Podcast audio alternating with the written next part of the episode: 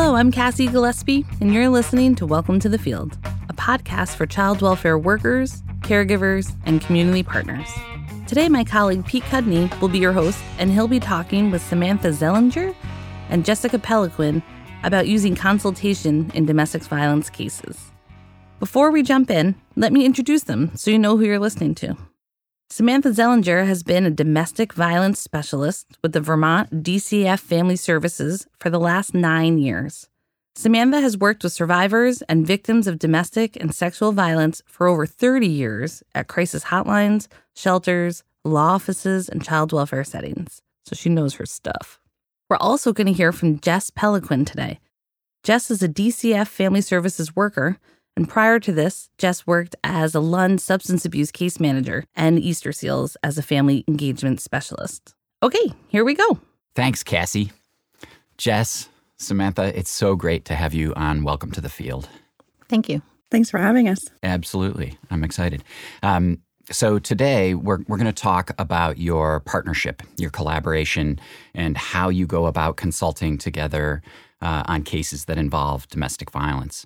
Um, we won't focus on domestic violence as a phenomenon itself, um, but if any listeners are interested in learning more about domestic violence, we'd point you to the Safe and Together Institute. Uh, they, they offer a wealth of online training resources and their own podcast. And listeners can find links to those resources in the show notes for this episode. Also, one note before we dive in um, I'm guessing it could be helpful for you to recall work you've done together in support of maybe specific families as we're talking. And so we'll just be careful to not use names or any other identifying information if we do that. So if you want to do that, perhaps you could just identify a case just by the first letter of the family's last name. Would that work? Yeah. Okay, great. Thanks. All right. So to get started, um, when when did you first meet each other, and and how long have you worked together? So I started in um, 2012 as a domestic violence specialist, and, um, and then Jess started a couple years later than that. Yep, I came in 2015 as a family engagement specialist with Easter Seals. Okay. Okay. So you first met each other. You weren't in the family service worker role then. Okay. Correct. Um, and so when, Jess, when did you begin as a family service worker with Family Services Division? Uh, the fall of 2019. Okay. Okay. And so when you started as a family service worker, um, what was your training? Like, how much exposure had you had to understanding domestic violence um, at that point? I would say I had a basic understanding, like the power dynamics and the the wheel around how it encompassed more than just physical violence. Um, but that's really where it landed. Okay, and that was probably to some degree training that was offered to you in our foundations training that all of the Vermont family service workers get in the beginning. Yep. Yep. And um, as you know, I'm involved in some of that training. And um, my experience of that training is that there's so much material that needs to be covered for the role of a family service worker that um, we have to cover such a breadth, but we can't go into great great depth in terms of any one particular area. It was was that your experience of the it was conversations yeah. about domestic violence? Okay, so you had a maybe a surface level um, understanding, um, but not real deep yet. Okay, and as I know, as you, you both know, and, and probably our listeners know as well, the job of a family service worker is very complicated. I mean, it's folks who do that job have to be highly skilled professionals. You have to handle really complicated situations that involve risk and and high consequence outcomes, um, and you you are supporting families that are struggling with so many different aspects that you really can't be um, an expert yourself in all of those different areas, right? Um, would you agree with that? I Jess? would agree. yeah. And so, especially when you're a new family service worker, I would imagine that can be daunting. And so, for that purpose, um, you know, Vermont's Family Services Division has uh, consultants available who have expertise in in specific areas, and and so Samantha, that's been your role. You said since 2012, or was that your role prior to 2012 as well, elsewhere? Um, I've worked in the domestic violence field, sexual violence field, um, for about 30 years, but in this particular position since 2012. Okay. Okay. So, yeah, uh, you know, and while I don't carry a caseload like Jess does, and I'm not responsible for a particular family, it's my job to do that consultant piece and help them make sure that um, that they're getting that expert advice on how to handle that particular topic. Yeah, yeah, that makes sense, and I think it's just so great that Family Services Division has folks like you. I would imagine, Jess, that there are times where you might need to um, consult on substance abuse issues. Well, maybe less for you. That's been a, a, role that you've carried in the past as well, right? It has, yes. Okay. I, I was the family treatment court case manager with Easter Seals and uh, the Lund substance abuse case manager before coming into family services. Right, right. So you do bring some expertise in that area. But in general, a new family service worker is probably at times going to need to consult uh, about domestic violence. At other times, if they don't have your experience, they might need to consult about substance use. They might need to consult about trafficking in a case, right? So there's all of these really particular uh, situations that might come up where cons- consultation is actually a really important skill.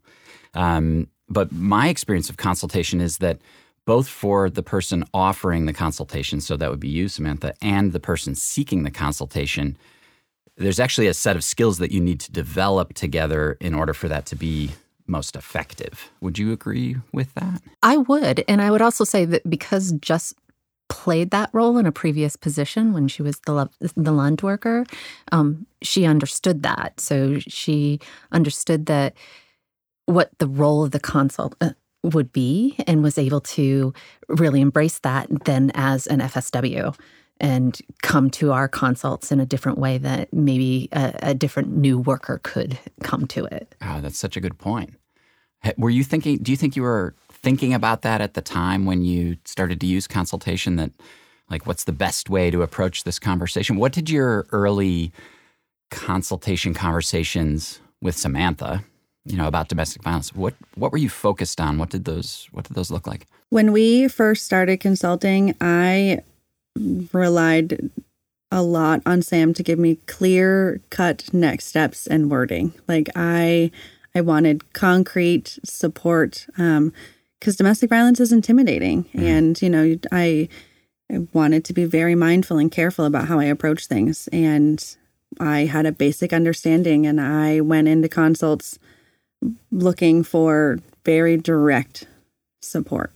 Yeah, that makes sense. And is that your recollection as well, Samantha, early on? Yeah, yeah. I think that, you know, that the direction that they were looking for, that Jess was looking for in particular, but also um, a lot of new FSWs, is you know, what do I do next? How do I mm-hmm. handle this? How do I make sure that I don't make this worse for the families? Um, especially with Jess's role as a CF worker, where the children are at home. Um, we want to make sure that we're not putting anybody at additional risk by trying to address the concerns that we have. And so um, she was like, tell me what to do, what to say, what to write that's going to make it better. And um, and then the more conversations we had, um, the more she needed that less step by step. Mm, yeah, yeah. Started to understand the concepts yourself, I would imagine, Jess. Yeah. Yep. Okay. And so, um, if I remember correctly from our, our previous conversations, and, and in full disclosure, I was a part of this as well. Um, the whole um, St. Johnsbury district then chose to uh, dive into some conversations together, some training related to domestic violence. And Jess, I think we said that was about 10 months after you started as a family service worker? Yep. Okay. Um, before that happened, how quickly, when you were a family service worker, did you have to support families on your caseload where domestic violence was was present? Was that was that pretty immediate in your work? Yeah, I would say within the first six months, I had a fairly heavy DV caseload. Okay. And so that may be specific to the, the kind of case that a worker carries, but it's probably fair to say that a new family service worker in just about any role is going to encounter families where there's domestic violence present fairly early on in their work. Would you Absolutely. agree with that? Yeah, you would agree too. So, I think yeah. a DV caseload um, will ebb and flow. You Mm. never know exactly what's gonna um, what's gonna come across your desk, and even if you know the supervisor is saying, "Well, I'm going to try to give you the easy cases," you never know what's going to develop with with a case. So you have to be prepared to handle whatever comes up within that case. Um, it turned out with Jess, like as soon as she finished foundations and was getting a caseload, I was like, that's my family, that's my family, that's my family. Mm. And so I think at least 50% of her cases um, were having um, active domestic violence concerns Okay. that we needed to talk about. Okay. Yeah. So I'm uh, putting myself in the shoes of a new family service worker. You take this, you you know, important job on. You go through a foundations training where you're learning material that's you know five miles wide but only an inch deep, and then you have a caseload, and very quickly you're you need to be able to handle these situations. And so early on, you were using consultation in that way, and then about 10 months in to your work, um, St. Johnsbury District uh, used the Safe and Together model, their overview training, and everyone watched it. It's a it's a really great resource that that's hosted online. Everyone watched that, and then um, we all discussed it together. Um, and how, Jess, how do you think that impacted your understanding of domestic violence, and in particular your partnership with Samantha when you would consult on cases? I think the the training definitely deepened my understanding, and uh, it helped me. It literally put together the pieces of why Sam was asking some of the questions she was asking. Um, and so it was like a light bulb moment where I was like, oh, it all makes sense. Um, and so then I was able to um, kind of start eliciting that information without being prompted. Like it just became more natural. And I, I think once I had a better understanding, it just flowed. That makes sense, Samantha. What's what's your recollection, both for Jess and maybe other you know other professionals in that district of um, their thinking about domestic violence? What what is it about that particular training? Do you think that is helpful? I think it really gives people um, the basic understanding about the pattern of behaviors that we're looking for so that we can um, assess the risk that we're looking at in, in a particular family. In in Jess's case, I mean, you're looking at she just finished foundations, and then we went into pandemic mode. And we all had to do, adjust, like, how are we going to do our jobs a little differently? And so um, Jess was really open to the idea of like i want your help. I want to know how you can assist me in these cases. And i have all these cases. And so we had um, we had set up we were probably doing consults regular consults maybe once every other week and on an as needed basis. So you know while we had an appointment every other week to talk about things she was also calling or emailing or texting me and saying um, i need this or that from you. And then later on in that year we had this training with the whole district and she was able to then go now i understand where your brain how your mm. brain functions with this and how you're asking these questions and then able to take it back to the families and able to extract that information that she knew that she would need for me in order for us to have that conversation moving forward. What does this family need? Like, what information am I going to need? Because she's the one that's in there. She's meeting with the families. I'm not. And she was able to then bring that back to me and say, This is what I know. Now tell me what you know about DV so that I can go back to the family and help make things better. Oh, that makes so much sense. So that matches up, Jess with what you said about being able to, to kind of see the larger whole, the whole pattern that's going on. And it sounds like in the beginning, maybe you didn't may not have even known what to be looking for or even what questions to be asking Samantha. Maybe you were more of a I don't want to say uh, were you more passive in your use of of consultation, like kind of waiting for her to point the direction? Yeah, I think in the beginning I knew I knew what I was observing in the home. I knew what the risks were. I didn't know how to necessarily always approach them. I did, I worried very much about wording. Um, and so in the beginning I would rely heavily on Sam to um, ask and elicit information from me or tell me what I needed to get. Whereas now I I am more aware on a deeper level of what I'm observing, and I have a better understanding of how to approach those situations in the moment and elicit information. So that way, when I'm going back and talking with Sam, we're having a conversation, not me um, asking 7,000 questions and then like taking down concrete notes and then going back and going at it again. Like it's, um, it's, I don't want to say casual, but it's very natural. Um, it's a, it's, um, more collaborative versus um, a dictation. Yeah, I mean, it sounds like it sounds like it's co-assessment almost at this point because you have this larger understanding.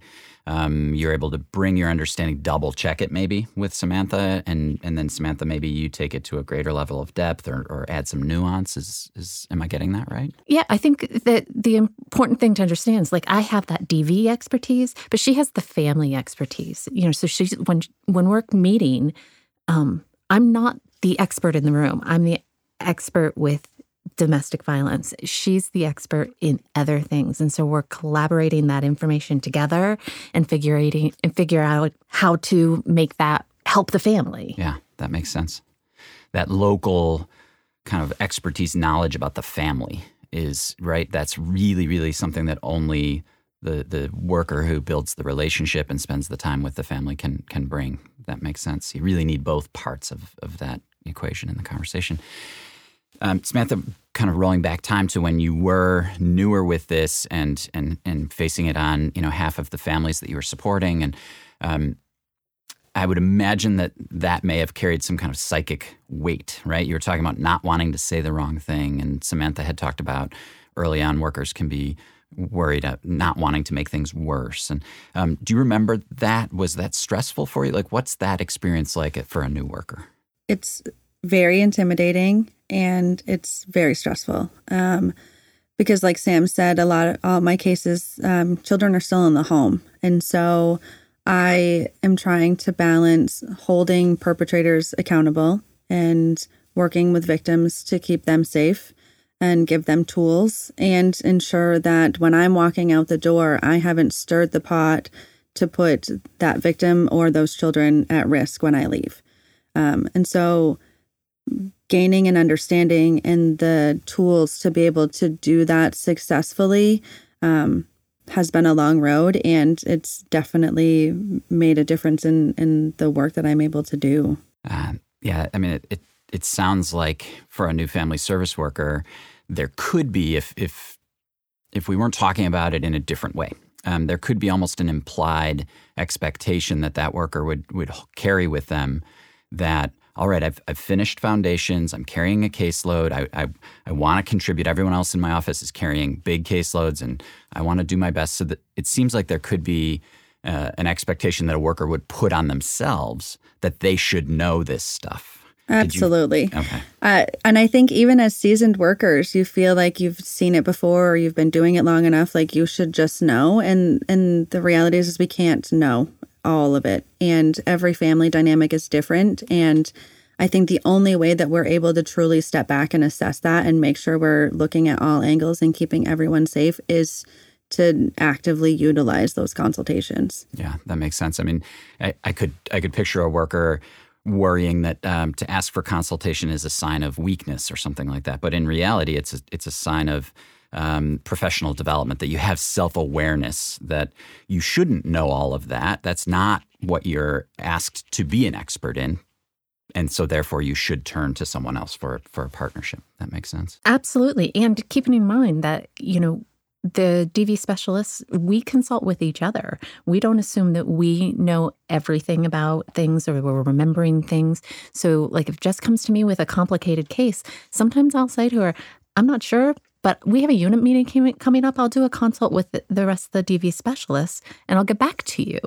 So if the expert in the room is saying, I need to do a consult, then the FSW in the room should be, uh, be feeling comfortable with that as well. Yeah, that makes sense. Just that kind of consultation ongoing as a really, really healthy way to check our thinking with other people. And and therefore not carry risk alone, right? Yeah, that makes sense. So, um, so now that you're at a more advanced level of, of partnership together, um, what are what are some of the themes maybe that that you find yourselves talking about? Obviously, it must be unique to every family, but I would also imagine that there may be some themes that come up more frequently in your in your consultation. Is that true? I don't know. Um, I think some of the common themes are um, staff safety. Okay. Sometimes domestic violence um, also puts our staff at risk. And so trying to assess whether or not um, there needs to be a second staff there, or you need to take law enforcement, you know, things like that. Um, I think that um, another one is language, making sure that we're not using um, victim blaming language in our case plans or when we're reporting out to court and sort of talking about that.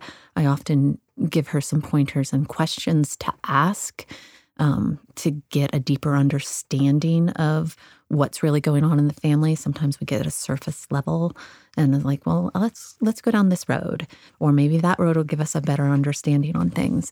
Um, so I think those are some of the main things that Yeah. I would point out. Yeah, I think I think one of the shifts that uh, has also happened is with case plans. I used to like ask Sam to give me action steps around domestic violence to be mindful of wording, right? And um, now I write them and then I review them with her. And if we need to make some tweaks, we do. Um, I think safety is definitely um, something that we touch on. And there are times where um, cases aren't necessarily flagged for DV in the beginning that I, I'll go in and notice um, some behaviors or some things and bring them back to Sam and and just kind of give a download of like I know this isn't on your radar and here's what I'm observing. Um, and sometimes it's not even domestic violence between parents. Um, there's a power and control dynamic in one of my families between a parent and the and the youth, and um, that actually got a little tricky at one point. And so just bringing that back and processing it, because sometimes I just need a minute to process and to gain kind of a little more clarity around how to take a step back and change my thinking because I don't go into it thinking of DV, right? Um, and so I use that time sometimes for that. That's great. And uh, along the way, there there must have been times. Well, I'm assuming um, that that you disagreed with one another, or, or maybe initially had just had a different perspective on a path, and you're both nodding your heads. Yeah. What's coming to mind? How did you work through that? I mean, yeah, just share a little about that if you would. So we've had a couple of cases where we haven't um, necessarily agreed, and I think I what we have done is when we meet, we've kind of put both our sides out there. You know, Sam talks about her concerns and why, and I will talk about you know what I'm observing in the home and why I support moving forward in a different manner, and then we do our best to kind of meet in the middle. Um, and so I'll take some of the things that Sam has suggested and and do my best to implement them, and and then she'll take what I'm saying and try to help figure out how to support me in in making that happen safely. I think um, it's important to understand that you know DV specialists don't carry a caseload, so we don't carry the liability. We don't make the decisions on things. We're there to point out some, some pitfalls, some possibilities, some figuring things out, and then we're looking at it from two different standpoints. I'm looking at it from a domestic violence lens. She's looking at it from a child protection lens, um, and we don't get offended when we go down a different road. You know, it's fine. You know, like, all right, it doesn't fit with what you need to do. A judge has said something different, a treatment provider said something different. You can't do what I want you to do, and that's okay. It's about the conversation that gets us moving forward. Yeah, that makes sense. That's well said. Yeah, because of your different roles and responsibilities, um, the the final outcome may be uh, impacted to some degree by things like you know legal thresholds or or right court actions. Yeah, that's a really good point, Samantha. I think the most important piece with that though is like just because we disagree, like Sam said, like she doesn't get offended and I don't just shut down because she's not giving me what I don't want what I want to hear. Like we take the time to put out on the table all of the information that we have, all of our barriers and where we're at so that way we can navigate what the best course of action is that kind of meets hopefully both of our our, our needs. Um, i think it's important to f- still fully listen to and share your side to make sure that you're getting the best outcome. Yeah absolutely. Um, you've you've talked about some of the patterns or themes that have come up in consultation. I'm curious about maybe a couple more. Um, are there times Jess where uh, figuring out how to engage with a perpetrator um, who's using power control domestic violence. Are there times where that's uh, tricky and, and, you focus on that? Uh, I think sometimes that is our main focus. Mm-hmm. Um, I think in the beginning, that's one of the things I needed a lot of support around because I never, I want, I always want to hold them accountable and I never want to rock the boat. I don't want to create more risk. I don't want to make them mad and then leave and have that household be in chaos. Um, and so finding a balance on, you know, not pushing their buttons and not ignoring the behavior um, was a tricky balance in the beginning. I think I think it always is, um, you know, and eh, because I understand more about domestic violence and understand more about patterns, um, I'm more comfortable with the idea of talking to perpetrators um, than the average FSW would. But it's oftentimes it's it's not about giving them more competence. It's about giving them more confidence in having those conversations. So it's you know a little bit of practice with them and saying, you know, well, you can't win an argument in this way, so let's go down that road, and um, just giving them the tools to figure out how to have that conversation and pay attention to the cues that they're giving.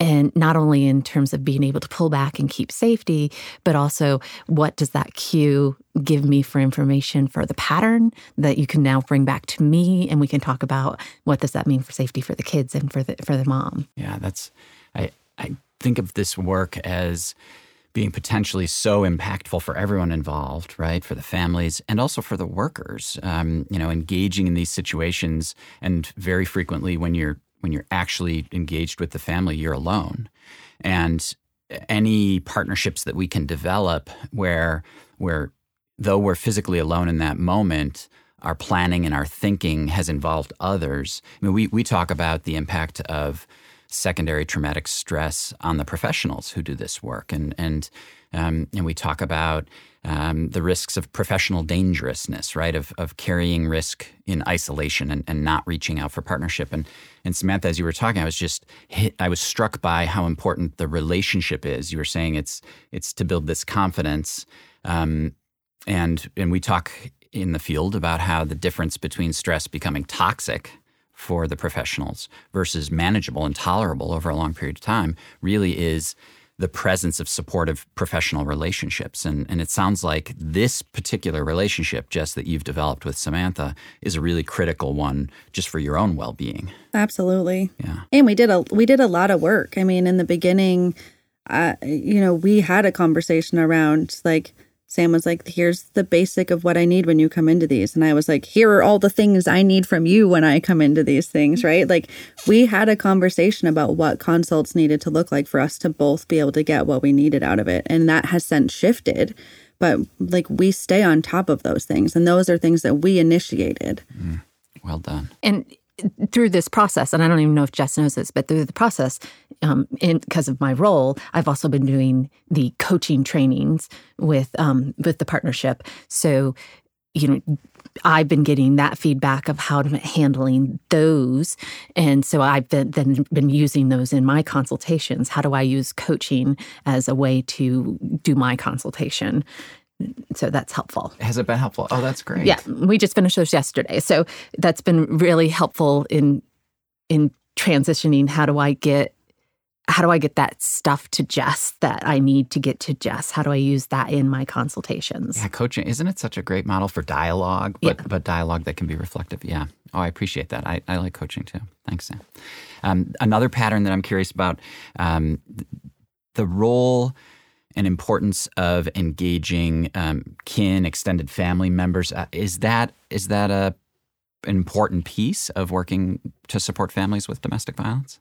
It is because we we know the more people that we pull in, um, the more eyes on, the more people that are that are that know the patterns, that know the risk, um, the more we can build in safety. Yeah, and with the CF cases in particular, those kids are home, and so we want to make sure that the extended family, the neighbors, the um, the fictive kin are aware of what the concerns are and that they're going to be providing the safety at nights on weekends, you know, when we're not the person that they're going to be calling, but also because eventually we're going to be stepping out. You know, Jess's role is not permanent and she's going to be stepping out. And so, who's going to provide that safety, that accountability, that um, encouragement for behavioral change so that everybody is safer in the home? when DCF steps out. It sounds like it's one of the most critical aspects that you have to really build or help a family to build, right? Absolutely. As those support networks. Thank you. Um, S- Samantha, in in your consultation in in the St. Johnsbury district and a, a kind of broader um, level. Um, are there are there patterns? Like, what does your consultation look like? Do you have things scheduled regularly? Is it drop in? Could you just talk a little bit about how you do that? So the DCF specialists are DCF DV specialists are allowed to create their consultations in any way that makes sense between their own practice and that particular district. Um, when we went into pandemic mode, um, it was really trying to figure out how to make this all work from my house, and um, and a lot of the FSWs were in their houses too, and and you know how do we make this happen? So um, borrowing from some of my other DV specialists and trying to figure out how that all worked, um, we developed a plan that I, for my ongoing and CF workers, um, I do monthly scheduled consultations. So once a month, hopefully sometimes it's every six weeks or so but um, i try to meet with each one of my fsws to say tell me what's going on with your families. Tell me what's new. Tell me what you're struggling with. Who's your new cases? So that i'm staying up to date on who should be on my radar. Um, and then we're not only doing consultations in crisis mode. So there may be a crisis that comes up, you know, two weeks after a regular consultation, and you're more than welcome to call me, text me, email me, and say, we need to talk. And that's fine. But I basically know what's going on with the family already. And um, you don't have to spend half an hour getting an update on things. And we've already been working on things.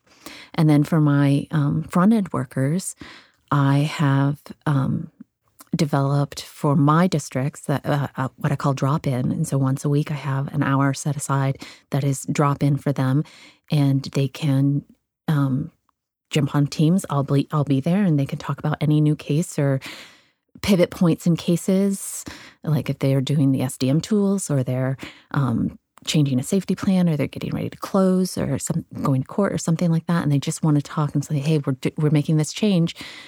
This is what's going on what how does that impact what we're what we've been seeing with here um, so those are the things that I've developed in my districts. The other DV specialists may have different things that they do in their districts. Sure, sure. Oh, I appreciate that so much. It sounds like a recognition that this work is so busy um, that if we're not careful, if we don't design habits that force us to do something different, we can just become uh, reactive to whatever is the most critical crisis on our caseload, and and that the patterns that you're trying to set up, Samantha, um, are regular to be proactive, to to keep everyone a little bit ahead, so that we're not waiting for those crisis situations to then react. I appreciate that so much.